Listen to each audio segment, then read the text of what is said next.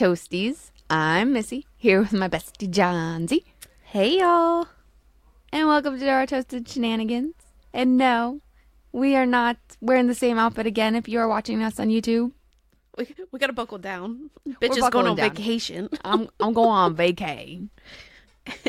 so we had to we had to get a lot in real quick because we want to make sure you guys keep getting your episodes on time. exactly. Vacation stops nothing. Nope. It just actually made it more, more work for for us.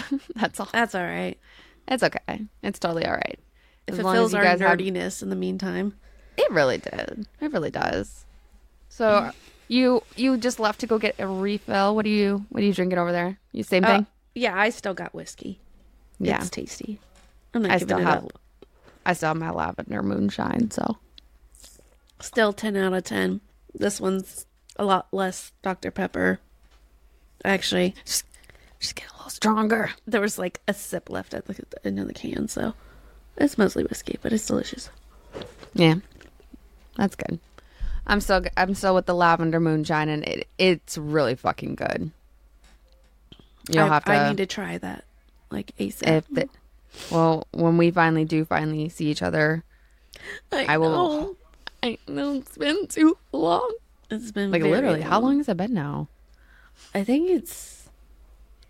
Since the episode of I think reporting it's really shenanigans. only been two weeks. no, it's been longer than fucking two weeks. I promise you that. Yeah, didn't two weeks ago we went to the lake. That was the fourth of July, Johnsy. It's the twentieth, twenty fourth. Today's the 24th, 23rd. Sorry, tomorrow's the twenty fourth. So a little over two weeks. Yes, you are correct then. Way too fucking long. It's been way too fucking long. Unacceptable behavior. I, I don't know. approve of this. I want to I talk to the manager. sick. I can't help it. I know. And I've been traveling a lot. I know. So of course I got sick. That's actually how you got sick. oh my god, I wonder no, I'm not going back. All right. I'm I'm going down a rabbit hole. Distract me. Yes, you are going down a rabbit hole. So, what are we talking about? Oh, so we are actually talking about Pedro Lopez. Pedro now was recommended by one of our lovely toasties on TikTok. Mm-hmm. He they had also uh recommend they're the ones who also recommended the Dwan Sims case. No, different one. Oh, is this a This is a different one. different person? Different person. I thought that was the same person. No. Oh. But we will get to his other case. Oh, that's right. Because he, He did recommend another one. Yes. That's right. And like I said, don't- you guys are suggesting, we are listening, we're working on it, and we will deliver. Just give us a moment. Yes, yes. Do give us some time. We have also a log of ones that we want to share ourselves that we're pretty passionate about are on our own. Like our last episode, Eileen. Um, I know that was one of your favorites. She's also Yes. mine. There's an equal favorite on that one. Um, but yes, toasties. We love these recommendations. It's so fun because it gives us some that we we didn't know anything about. So Yes. It kind of gives us So- like a break. it does give us a break of Yeah. trying to figure out things. So who then was it that recommended the Pedro? I am so sorry to say this, but I don't fucking know. oh no, and they're gonna listen and they're like, that bitch no, just didn't I know went back name. to the comment and it wasn't there anymore. So I don't know if the profile was deleted or what happened, but okay. I'm sorry. I don't have a name. But it came from Oh. a toasty. A well, thank you, beloved Toasty, for the for the recommendation, and the other Toasty who gave us the recommendation up from TikTok. Um, we will definitely be getting your episode out soon. Please be on standby for that, but continue to listen on. Absolutely. So, if so you, Pedro Lopez. yes, if you don't know anything about him, I am going to start this off with this is a very hard case. Um, but as far as serial killers with the most body count, he comes in second place, um, just due to how many were actually proven. Okay. But if we go based upon his word, he is the most, what do you call it, prolific serial killer with the highest body count. Holy fuck. Um, the number one spot, can't remember dude's name, but he also comes from Colombia, as does Pedro. So, that being said, I am going to give you just a small little history lesson as to what was going on in Colombia at this time. Okay? Okay. So, a lot of this will probably sound familiar. You probably haven't heard it since, I don't know, high school or something. But La Vincia. It was definitely a terrible time for the country of Colombia and remains to still have effects on the country to this very mm-hmm. day. Mm-hmm. It was essentially a civil war that erupted and was fueled by hatred between conservatives and liberals, with the hmm. interest of the nation should have been put above, you know, the party interest as we're seeing in our own country. Yeah, I was just about to say, wow, that sounds fucking familiar. Minus the liberal part, but we won't go down that one. No. The rural conflict between conservative and liberal parties left about 200,000 people dead and 800,000 people injured and about 1 million people displaced from their homes between 1948 and 1958. So we're talking about a whole decade of this. Holy shit. And guerrilla movements arose from the anarchy to fully establish themselves in the 1960s and still thrive in the country to this very day.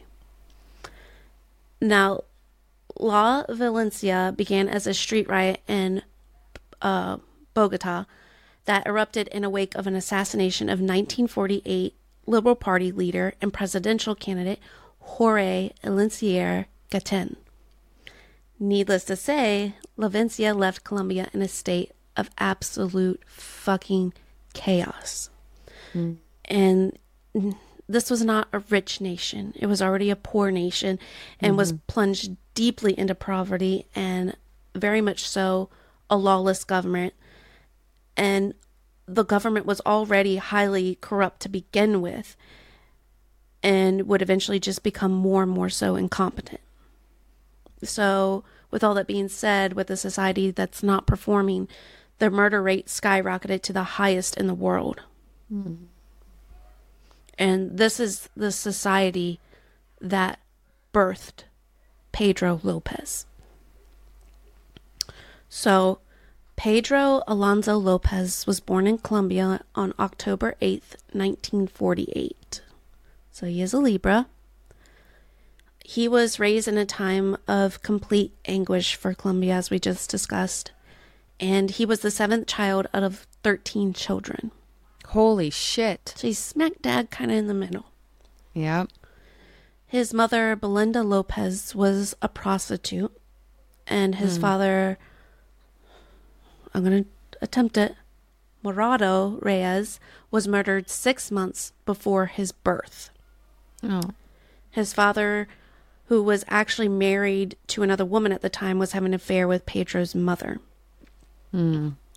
And Pedro's father was shot and killed six months before Lopez was born when a rebellious mob attacked a grocery store that he was in. So he was kind of caught in the crossfire. And Pedro's not even born yet. And he already has this whole tragic story to tell before he's even mm-hmm. born. So it just adds to the character that we're going to talk about. Mm-hmm. But he went on to li- uh, to grow up in an abusive household with no one to claim as a father figure, and until about the age of eight, which I'll get back to that. But according to Pedro's mother, she was a loving mother and never abused Pedro or any of her children. She had said that Pedro was always a very happy boy, that he wanted to become a teacher, that he um, kind of helped other kids with their, I guess, grammar and whatnot with English, and that's how he kind of wanted to become a teacher because he was so good at helping out all the other children. Hmm. But like I said, at the age of eight, Pedro went missing. And his Oh, no. mother claims he ran away on his own accord and that she had absolutely just wept for days and days. And that she had actually suspected a neighbor kidnapped Pedro or she even thought that possibly it was the liberal faction that had abducted him and possibly killed him. Oh and gosh. that's why he went missing um, because they were part of the conservative party Mm. and as was his father so it just another rabbit hole she went down Mm-hmm. but pedro told a completely different story it was like black and white Hmm. He had said that his mother who would violently abuse him was sick in the head for treating a child that way and he went on to recount the many times he would watch as various men came into their house to use his mother and then at times beat her and him and the rest of the children. Oh gosh.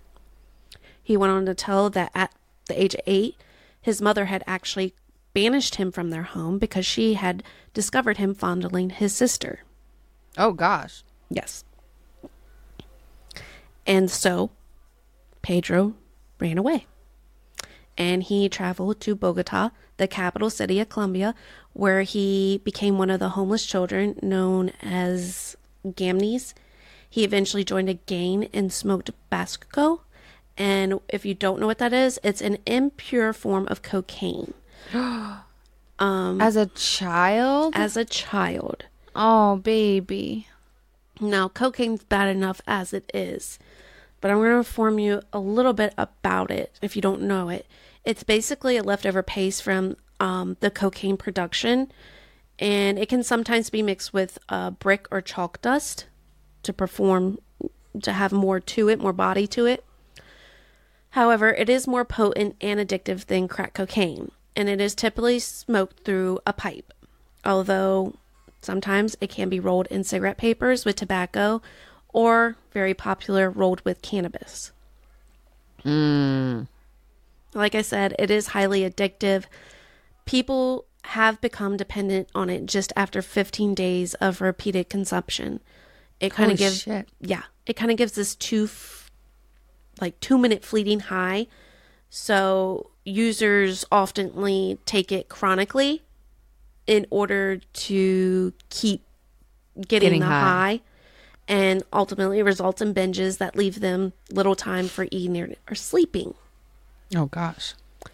So, attempt to manage the high and the paranormal that the drug induces. Users sometimes take a cocktail of industrial alcohol with fruit juice and other psycho uh, psychoadditive agents such as MDMA. and this is where we have Pedro at the age of eight religiously indulging in this drug. And at this young of age, I don't know how it didn't kill him, but oh shit. You definitely know it had some kind of res- residual effects on him. We just don't know what.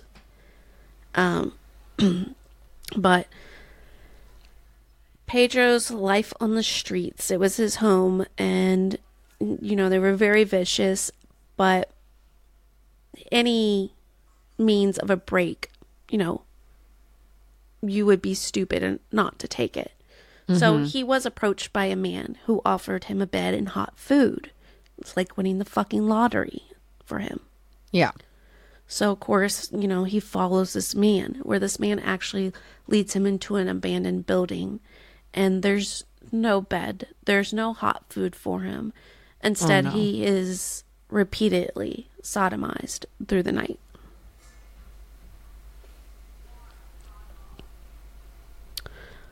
Pedro goes on to live his young life out on the streets, and by the age of 10, he was found by an American couple on the streets of Colombia.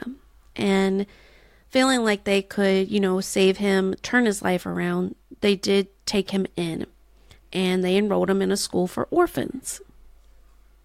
And everything seemed like it was going pretty well for a while. Mm-hmm. However, while there, Pedro was molested by a teacher at the age of 12. Oh my gosh, people.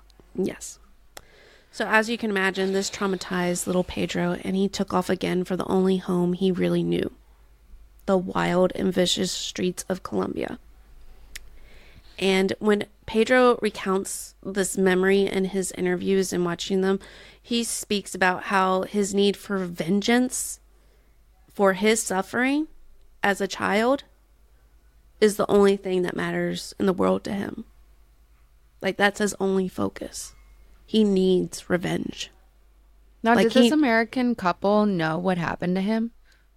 I'm not entirely sure. There's not a whole lot about him. That's the only thing I could find about him or about them in this story. Because I'm wondering if like he just dipped and they didn't even know, and they're probably like were freaking out, like what happened to him, or if they knew and didn't do anything about it, and he that's why he dipped. I'm sure they were extremely worried for him, knowing. I'm sure they knew somewhat kind of background, especially since there were so many young children on the streets at the time, unfortunately. Right. So I assume that they, or I would hope that they went to go try to look for him or figure out what happened. But Pedro felt Was gone. Yeah, he was gone. Yeah. He felt more comfortable dealing and being in control of his own life on the streets.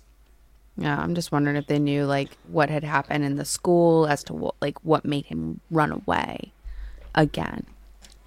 Again, don't know. Wish we did know, but it, this, we wouldn't be talking about Pedro. I feel if it went any other way.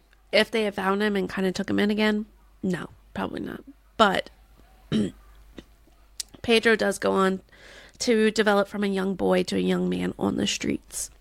Oh, no. And he starts to steal cars as a means of way to live, like a lot of them did. Um, maybe not necessarily the whole car, but maybe parts from the car. And at the age of 21 in 1969, he is arrested for attempted theft and given the sentence of two years and is soon imprisoned right after. Now, upon entering prison, Pedro is unfortunately gang raped. oh dear lord. And this is only two days after entering prison. And you can imagine he's at the point where he can no longer handle mentally or physically being violated. Uh, no. And remember, blame him at that point. no, remember his mind's already on vengeance. So Pedro wastes no time and decides to take action and seek revenge. And he creates a makeshift knife out of utensils from the prison and in retaliation kills his attackers with his new blade. Now, of course, he is reprimanded for this deed, but authorities do choose not to give Pedro any extra time after he explains as to why he had to kill these two men. Mm. And Pedro goes on to serve his four years for the theft of the vehicles and is released from prison. Now, that being said, keep in mind there is no halfway housing as there is in America. So, when Pedro is released, he is literally on his own again. There's no rehabilitation. And you would kind of hope in this situation this is where he would maybe do his own rehabilitation and would turn his life around for the better and kind of help people who's been in his shoes. But if that is what he had done, again, we wouldn't be talking about him. So, mm-hmm. unfortunately, Pedro does not stay around and once again is back on the streets with his freedom and vengeance f- fueling his drive 100%. And Pedro begins to stalk the streets seeking out young girls. Oh gosh. Now, he's usually looking for people of indigenous background and limited economic means, but he lures them to remote areas where he does rape and murder them. And he cont- continues to discard them as if they were trash, and it's just his way of fulfilling his need for vengeance. Hmm. So by the 1970s, Pedro has actually made his way to Peru. So we're in a new country now. Mm-hmm. But he still continues his egotistical, barbaric attacks on the young girls. It doesn't wonder- stop him one bit. I wonder why girls. I As his vengeance, and the only thing, I mean, I guess the only thing I think of is his mother. Because his attacks weren't done by girls. no, but all his attacks were done mostly sexual. Yeah. So I'm I'm looking at it as he was not sexually attracted to men. I So guess. if he's going to take out his frustration and he doesn't want to be with a man, he's obviously, unfortunately, going to take it out on women. And I don't think it, it was his way of looking at it as a gender or people kind of thing. As we get into the case, you'll see more. But I think Okay. he looked at it more as a universe thing, Okay. as a world. Okay. But Pedro raping and slaughtering one right after the other. At this point, he basically has a routine and he has an addiction. But the key was it worked every time. Hmm. He lures, he rapes, he murders, and he achieves his ultimate glory of revenge, which was most important of all. It fulfilled his desires. And not only that, when Pedro was just a little boy, he promised that he would never be vulnerable again. Never. Right. He would never put himself in that situation again. Okay. He would then take power. So I also think that speaks to it was the fact that he could easily overpower these little girls. It was nothing to him. Mm-hmm. So I think that's also another reason. But in his eyes, again, he was in power and he was a god. Oh dear. One of those moments. Okay. Mm-hmm. All right. Well, we are only, you know, 20 minutes in and I'm just fucking mind blown already. Well, thankfully, Pedro is eventually caught. Now, it is while he is attempting to kidnap a nine year old girl, Oh, fucking hey. a nine year old girl in the Achuos community, and they took Pedro as their own prisoner when they caught him. Hmm. You got to remember, this is a different world there, a different society. I should say different world, but it's a different society. Mm-hmm. And in their lawless community, they decided to bury Pedro alive. Oh, the fuck. yeah, let the fire ants do their redemption and Pedro atone for his sins. No. Okay. However, a Western missionary crossing paths with the community convinced the tribe members to turn Pedro over to the Peruvian police. Why she had to come along at this time, I don't know. We could have just, you know, let the fire ants take the people- over.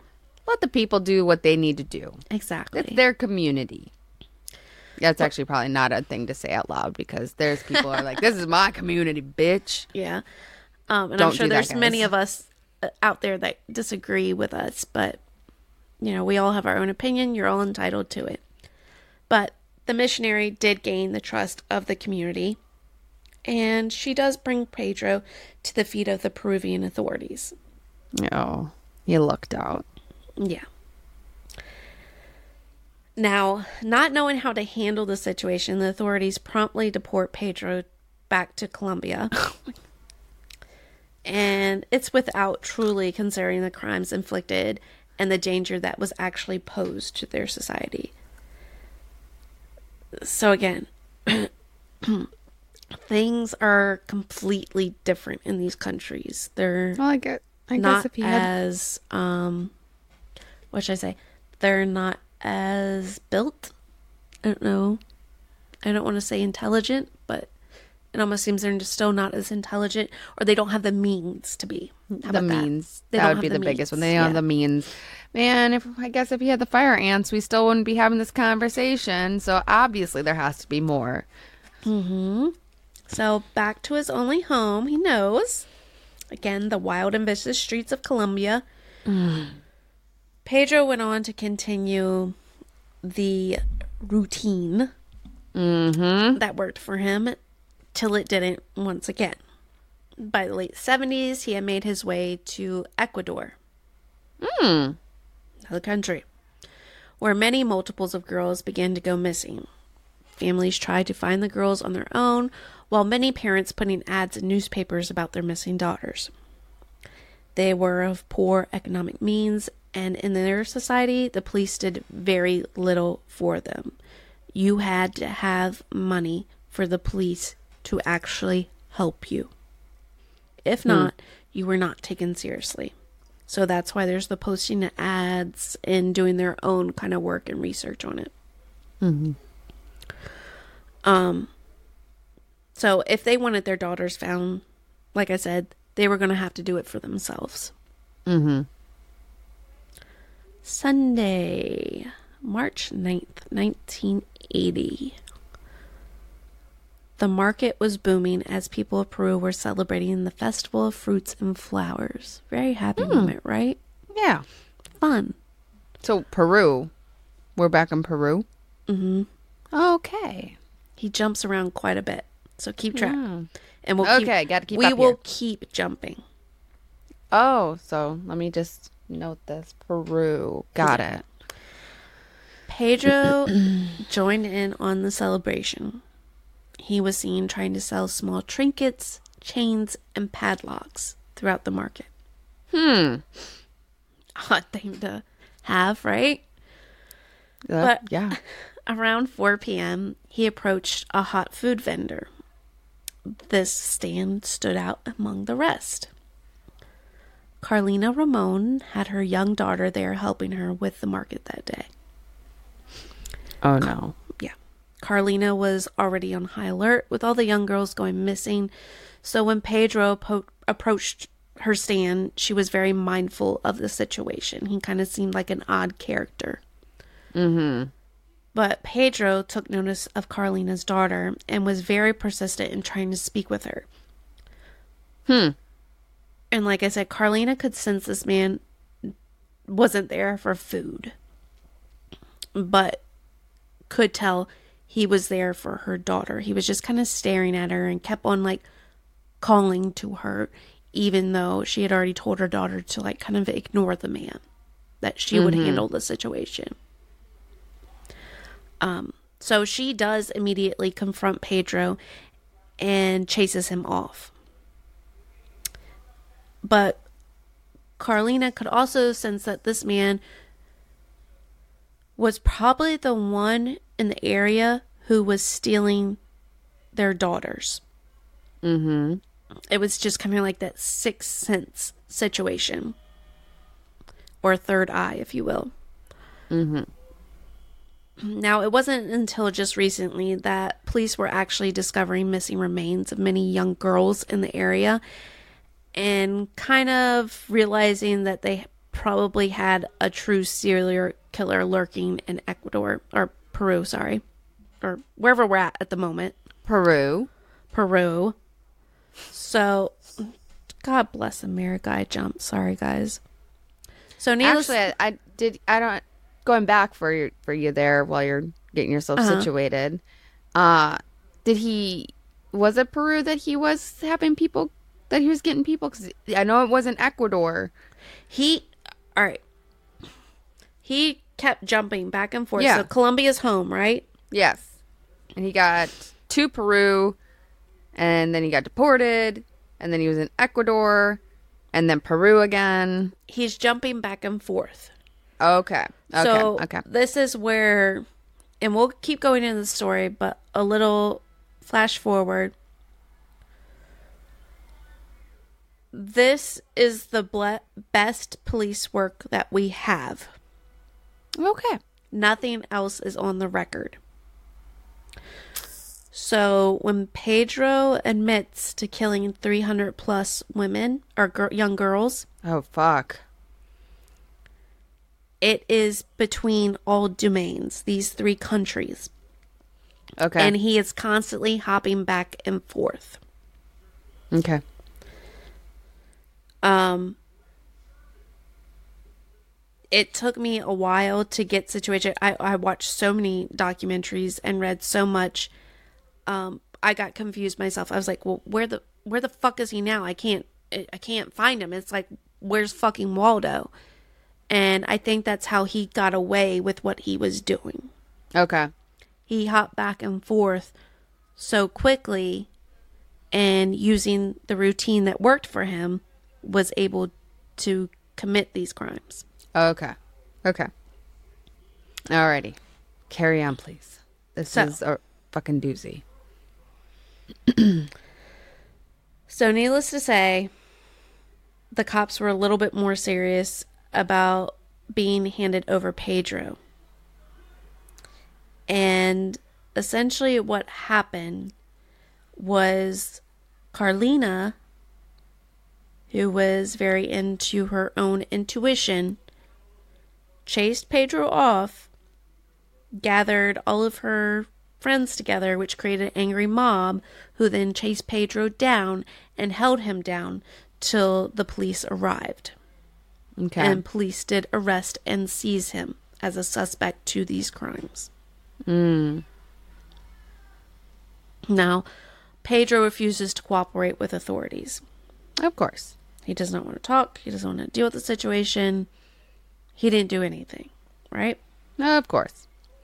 And they even went to the extent, you know, to physically force and intimidate Pedro. Because, hmm. again, different society, you can do that there. But mm-hmm. Pedro didn't break, he wasn't about it. so you're obviously already dealing with a completely different type of individual. He's used to this, I was gonna say he's, dealt with worse. He's had his fair share of torture. Yes. So the investigator assigned to his case was Pastor Cordova Guadino. And he had the brilliant idea to undercover as a fellow inmate. And his reason behind this was in hopes to gain Pedro's trust. So Pastor spent the next many days, I think it was like 72 days or something. I couldn't find an actual number, but that's kind of seemed to be the average. Mm-hmm. But living many days in a cell as an inmate with Pedro. Mm-hmm.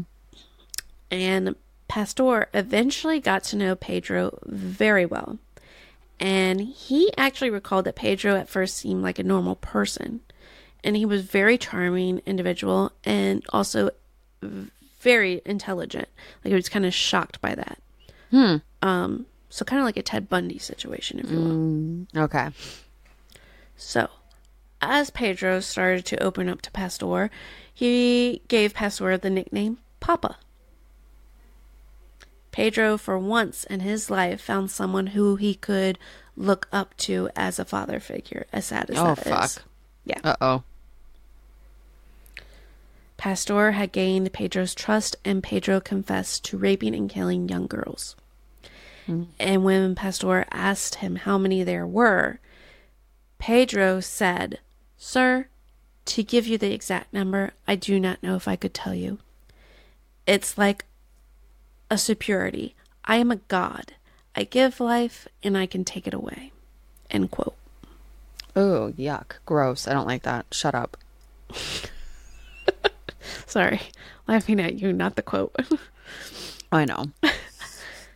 So, Pastor realized in this moment what type of monster he was actually dealing with. Mm-hmm. We're not talking about somebody who had maybe a fetish or a kink. We're talking about somebody who is mentally and completely obliterated. Ugh. Yeah.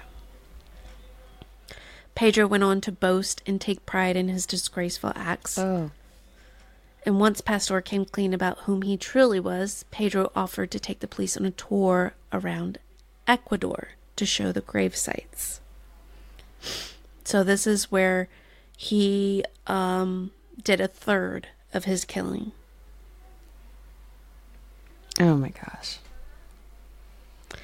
And when he makes this offer, this was not because Pedro thought he could seek redemption, but more so that he could stamp his name into history. And Pedro felt it was important to confirm, though, first. And he asked, This will be in history, right? I'm sorry. Oh my gosh. Will it be important? I am too young to die, man. End quote. I don't mean to laugh at that, but I'm laughing at that. So he then leads police on a six week search across 11 Ecuadorian provinces to all grave sites. 57 of them unearthed the remains of the lost girls from Ecuador. Of course, the news of catching the man responsible for the missing girls spreads quickly, and due to how they had been treated previously, the community wanted to take justice in their own hands. Because, like I said, in that area, you had to have money, and it wasn't just you know one country; it was all of them in the area. Right. Um. So police had to dress Pedro up as a policeman when con- conducting their search, so that crowds would actually not kill him, as he was too vulnerable for the case. Hmm. Hmm.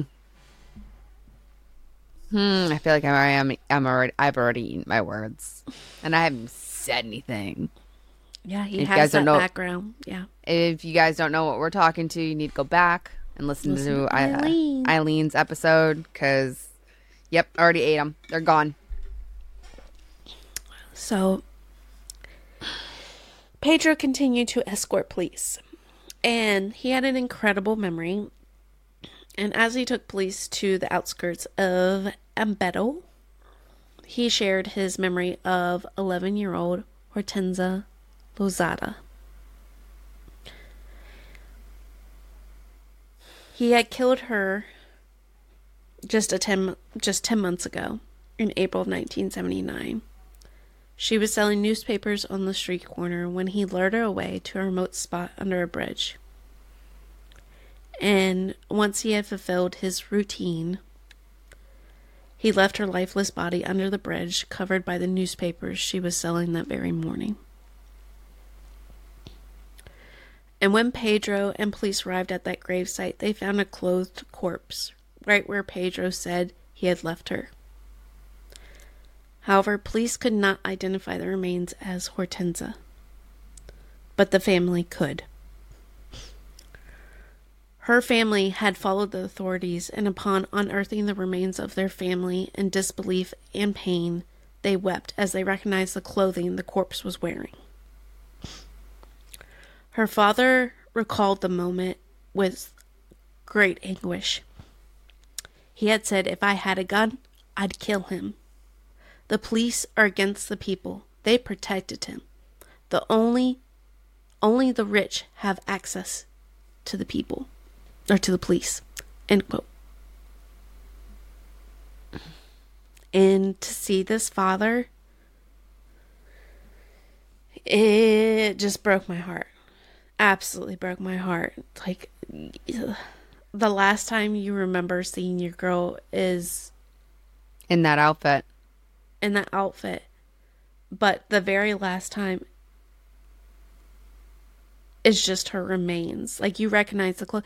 Like to put those two images together. Like I remember when my sister passed away, and us, you know, going to see her and whatnot. And that image is stamped in my brain. I Yep. honestly wish I never had done it. But for that to be his last memory, nobody deserves that. No one. So it just it it it, it rips my heart apart. As the search went on, police had to keep him talking. Remember, Pedro knew he was in control. And Pedro was annoyed with the angered community. This pisses me off. He was annoyed also because he had done their daughters a favor in his eyes. He had to learn. Excuse me. Yes. He had to learn to survive among the violence and hatred growing up. He dug through garbage for food and clothing for 13 years.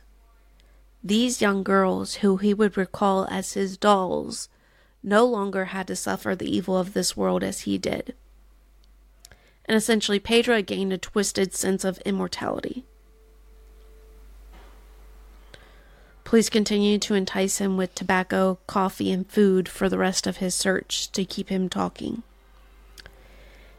And Pedro follows through with the search as he is pleased with his gifts and attention that he's getting from the community.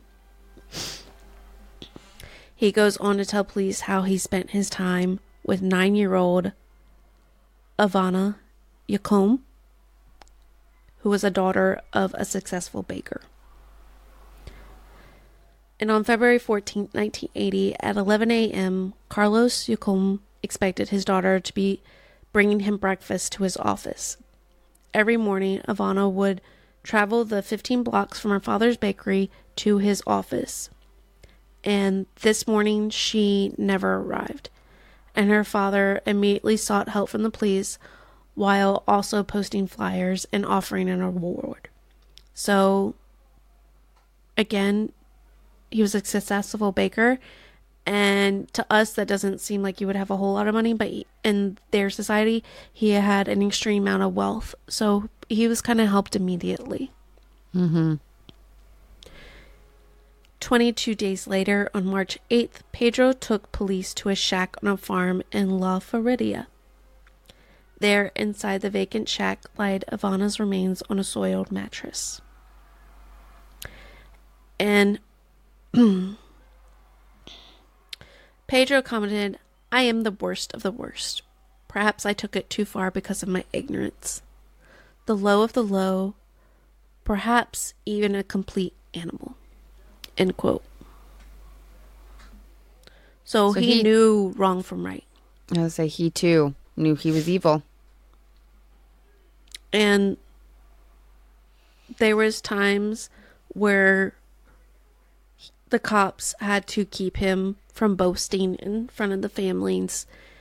Um, one situation in particular where they had discovered remains from one young girl where Pedro goes to pick up the small skull and put it into the crooks of his arms and pose with it as if it was a trophy because the media was there.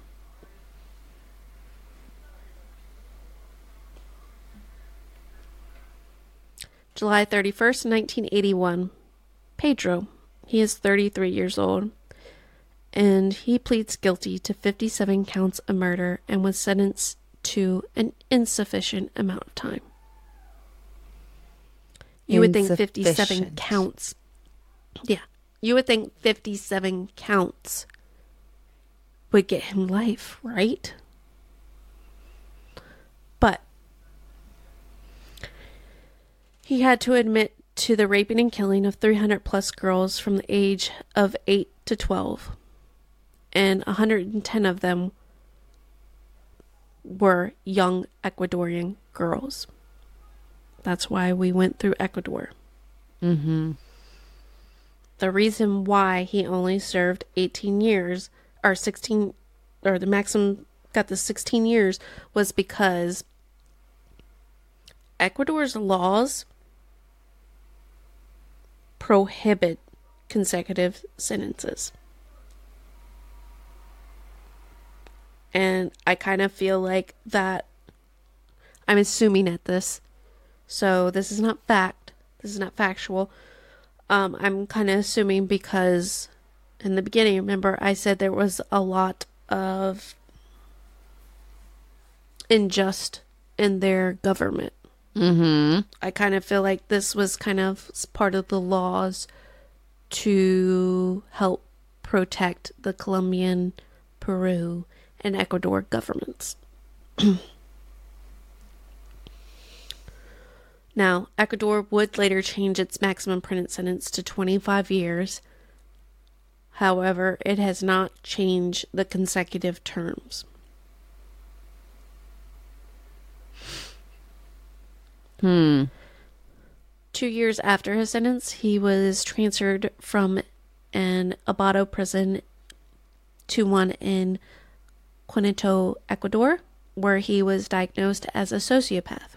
And for those who don't properly know the term a socio- sociopath, it is a mental health condition in which a person consistently shows no regard for right and wrong and ignores the rights and feelings of others. But regardless of the situation, he was enjoying life in prison. He had a roof over his head, he was fed, and he was clothed. It was a lot easier than the life he lived on the streets. Mm-hmm. August 31st, 1994, Pedro had served 14 years of his 16 year sentence and was released two years early for good behavior. At the age of 45, Pedro was a happy, free man. But it was only for about an hour. Only an hour after his re- release, Pedro was detained and to be deported back to his home country, Colombia. And on September 1st, 1994, the very next day, he was delivered to the border. The Colombian DAS, which was their national security department, received him and would not let Pedro roam the country on his own free will. Thank fucking God. Mm-hmm. DAS immediately handed him over to prosecutors in the Colombia state of Tolima in hopes of using harsher laws for his crimes. They charged Pedro with a two decade old murder that they were convinced he had committed. The crime had matched his MO, and the evidence pointed at Pedro. And by late 1995, Pedro was declared insane and condemned to serve his time in the psychiatric wing of the Carcel Modelo in Bogota. And so, February of 1998, three years after being declared insane, psychiatrists declared Pedro as sane. And this is not factual, but is my own belief that he was intelligent and cunning enough that he more than likely faked his sanity for the his own gain and his freedom. Yes. And Pedro spent many years blaming his insanity and sociopath on his own upbringing and on Jorge Patino. Who is Jorge? This is his alternate personality that he has created. Pedro was never diagnosed with any signs of dissociative identity disorder, but he was very careful and cunning and manipulative enough to do so. And just as his routine worked for him every time, unfortunately, so did this. And Pedro was released from the mental institution under two conditions. One, it was mandatory for him to continue his treatment. And hmm. two, he must report once a month to a judge. So he got out. He was he was Yes. released. He just has to basically was put on fucking He parole. was released. Yes, he has to. Yes. Oh my. And that was it. There was a mere $50 ba- bail that was paid. And he was Who a free man once shit? again. I don't know. Maybe a bail bondsman? I don't fucking know. Somebody did. But regardless of the situation, Pedro went home to his mother, Belinda, for the first time in years. And of course, this time it was not to seek forgiveness or to rekindle their relationship, but to actually claim his inheritance. Wait, was she dead? And Pedro walked into this. No, Claim what fucking inheritance? it's a different community. It's a different community. It doesn't like. It, he's a man now of upbringing. When a man of upbringing comes along, they claim they get their inheritance. Oh my fucking goodness. And so Pedro walked into this measly home as if he owned it and demanded his mother kneel before him so that he could bless her. the fuck? Then he demanded what he was owed his inheritance. The house. Belinda had absolutely nothing. She had nothing. She had a cheap chair and a small, dirty bed. That was it. But it was enough for Pedro to rob his mother of. And so that's exactly what he did. He set that shit on the porch, sold it to a woman on the street, and he left his mother never to return again. And Belinda now says that in her heart, granted, this documentary was uh, filmed a few years back, so she's pr- most likely not alive. But Belinda says she knows he is alive, as her spirit, her intuition, has not felt him leave this earth yet. Because she would know. She's felt others leave. And this one has not separated yet.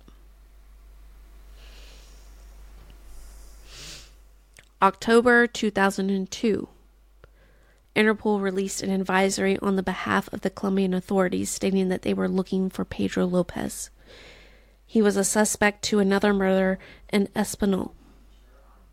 Pedro has never been found and continues to be a free man, free to kill again. And the 300 plus young girls may never get justice, but they will never, ever be forgotten. And may that motherfucker find the deepest depths of hell in his next life. And that is the story of Pedro Alonso Lopez. So Pedro lived like he was out of as a free man, like he mm-hmm. was never Yeah, at this time right now, he would be 75. I don't know if he's still alive. If he is, I hope he, he is suffering. but he's not in jail. No.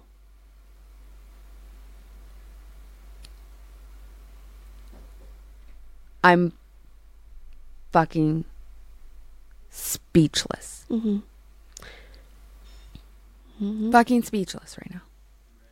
And that's, if you look back, that's how much uh, a damaged society can have the effects on not only the people in its society, but also all the residual effects that affect everybody else. Like it's just a snowball effect. So when people say it's not important because they're not in the big picture or that voting's not important or yada yada yada, it's all fucking important. It all fucking matters. Every single fucking bit of it. Because it still can lead to situations like this.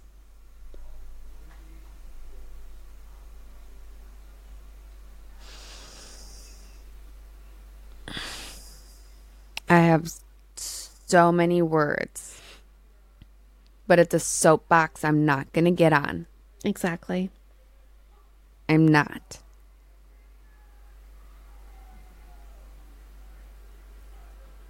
It's hard. It's very, very, very hard. But as I started off the beginning, uh, that's why I thought it was important because I could have started off the story with just Pedro. I could have excluded the tidbit of history that I gave. But that tidbit of history that I gave seemed all too familiar to all of us just a few years back. So that's why I'm saying it is very careful to educate yourself and be educated when voting. I'm not going to say there's any right or wrong party, but it is wrong to not educate yourself and go vote in a voting booth. Now, Makes- this was an extreme situation. I'm not saying if you don't educate yourself, you're the reason why we would end up in this situation. That's not what I'm saying. No. But what I am saying, it still hits home. Yes, it really does. I just, I'm, I have so many, so many things, yet nothing to say at the same time. The fact that that guy is out walking the streets. Hopefully, he's dead. Hopefully, he did not live a long life. But I hope to goodness he did. like I said, he would be 75. He's Like the age of my I'm father. I'm eating my words, absolutely. But I'm sorry. Also, you can't com- you can't compare Pedro to Aileen. You can't. And I mean, it's I mean, when he was a child, there was one one family who tried to help him. On I I don't know in that situation if he confronted the American family and told them what happened, and that's why he and they didn't do anything, and that's why he dipped out, or did he just think, you know what, this isn't working, and just dipped out? That's that's the question I have. But this is a person who definitely does need to go. And I'm so sorry to those families, hundreds of families, for their little girls. And maybe this hits home because of that for me.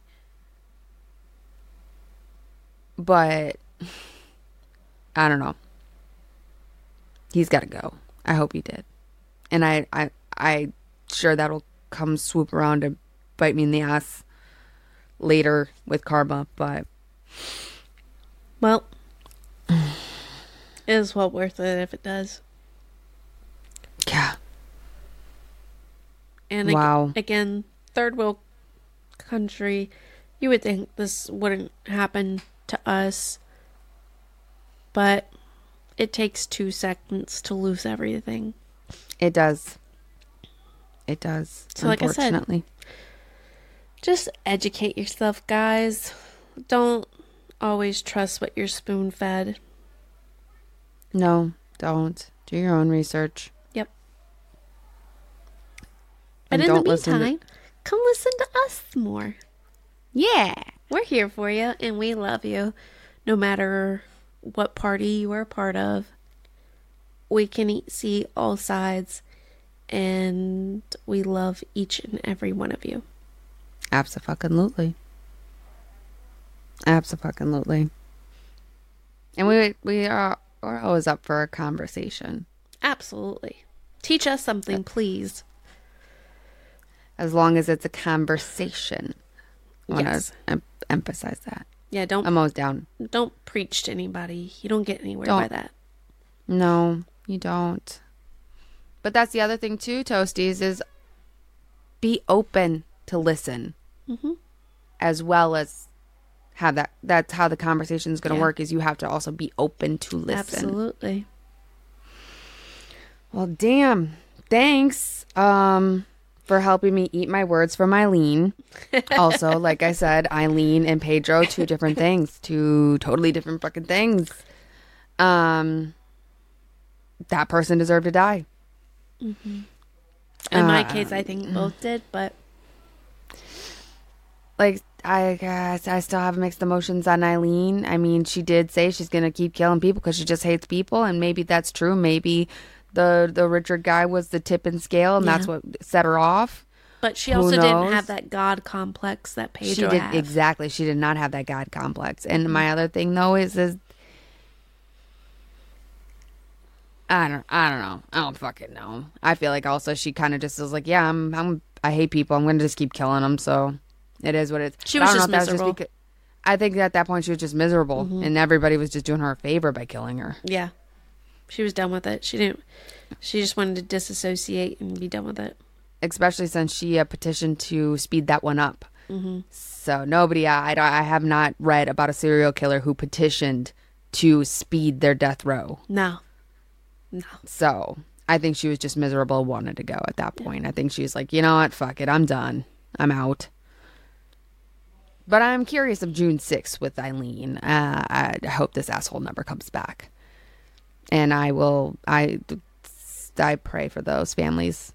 I know this was a while ago now for them, and I know some of them are probably still hurting, but whew, thanks for that doozy. Oh, you're kind of welcome. It was it was a lot when researching. Thank you, was like, Toasty. oh, no, I'm glad This you did that case. I just want to say that right here, right now. I'm glad you were the one who took on that one a little bit because I don't know if I would have been able to with uh, having children myself, especially a girl. I imagine 300 plus of them. Yeah. I'm just, That's what I'm saying. He was back and forth. He uh, that's how he was able to get away with what he was doing. yeah, he just- did, he did, jumped country borders. Holy fuck. He was he was very very fucking smart. Yeah, he was. Probably- For being in uh, it's okay, he was eight when he left home. That'd be second or third maybe third grade at most. Well, the sh- The streets raised him, so he had to rely Street on smarts. his own intelligence. Yeah. he had it wasn't about street book smarts. smarts. And that's where Ted Bundy failed. Ted Bundy was very book smarts. But Yeah, he wasn't Ted Bundy always street He wa- smarts.